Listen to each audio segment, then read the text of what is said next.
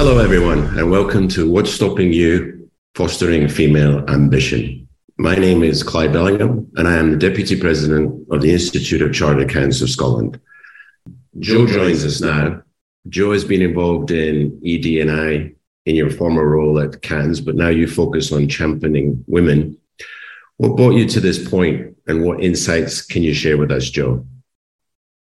Well, thanks very much, Clive. It's really great to be here with everyone. Um, so, good morning or evening, um, wherever you're beaming in from. It's certainly evening here in Wellington, New Zealand. Um, I'd like to introduce myself um, firstly in Aotearoa New Zealand Indigenous language Te Reo Māori. So, uh, tēnā koutou katoa um, e te whānau, ko tā mai nei i tēnei wai e mihi ana kia koutou i tēnei rā, uh, e ngā hau e whānau mai haere mai ki tā tātou hui.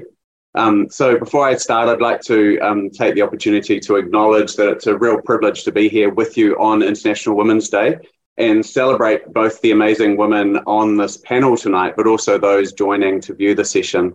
And I um, just want to wish you a joyful International Women's Day as we reflect on how we can take action on equity across our workplaces, economies, and communities.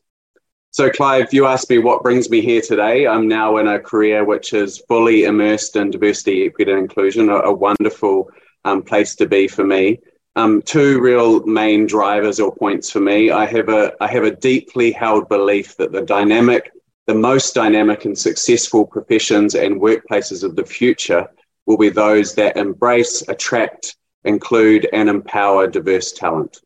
They'll be more innovative, productive, sustainable, and profitable than those who continue with systems, processes, and cultures that have served them well up till now, but won't serve them well into the future. I just think this is a huge opportunity for the accounting profession now to take bold action to disrupt some of the systems um, that are driving the inequitable outcomes for women described in the research today. The second is a deeply held belief about the concept of equity and the fact that in order for us to begin this conversation, we have to agree and accept that not everyone is starting on the same starting line and not everyone is having the same lived experience. They're not having the same access to opportunities or outcomes. My story is about being a white, cisgendered, heterosexual, able bodied male I hold privilege against every diversity dimension. I've never experienced any discrimination or bias in any situation inside or outside the workplace. The systems that I operate, that I've operated within, within my career are set up for me to succeed and have been the foundation of my success. I acknowledge that my lived experience just isn't the same as a woman's. I'm much less likely, for instance, to be spoken over to in a meeting.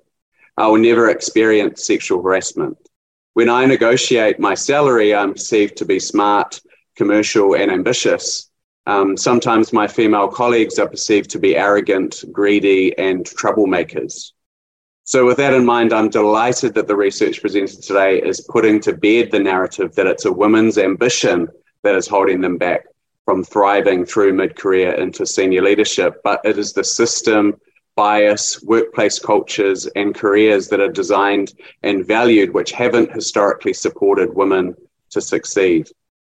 I think the good news here is, is the accounting profession has a once in a generation opportunity to transform itself from what's perceived to be a, tra- a traditional, long hours, high stress, high burnout career option, which values people with, without other life responsibilities, into a flexible and agile inclusive and dynamic choice for our next generation where women and men can thrive into positions of influence.